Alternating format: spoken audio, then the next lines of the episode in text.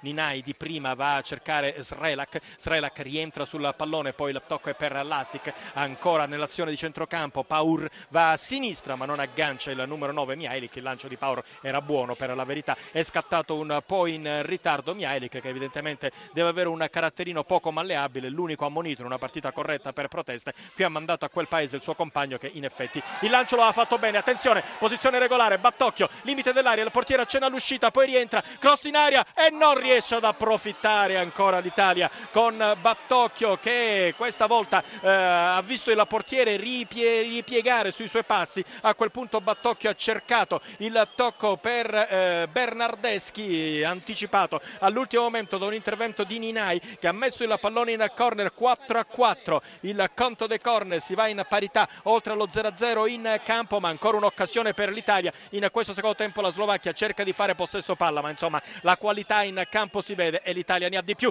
Attenzione, c'è anche Battocchio. Belotti va da solo, limite dell'area di rigore, tiene un po' troppo il pallone, lo perde e riparte la Slovacchia con Pauro nell'interno della propria metà campo. Il lancio lungo, lo scatto da parte del giocatore maglia numero 15 Srelak che tira e pareggia.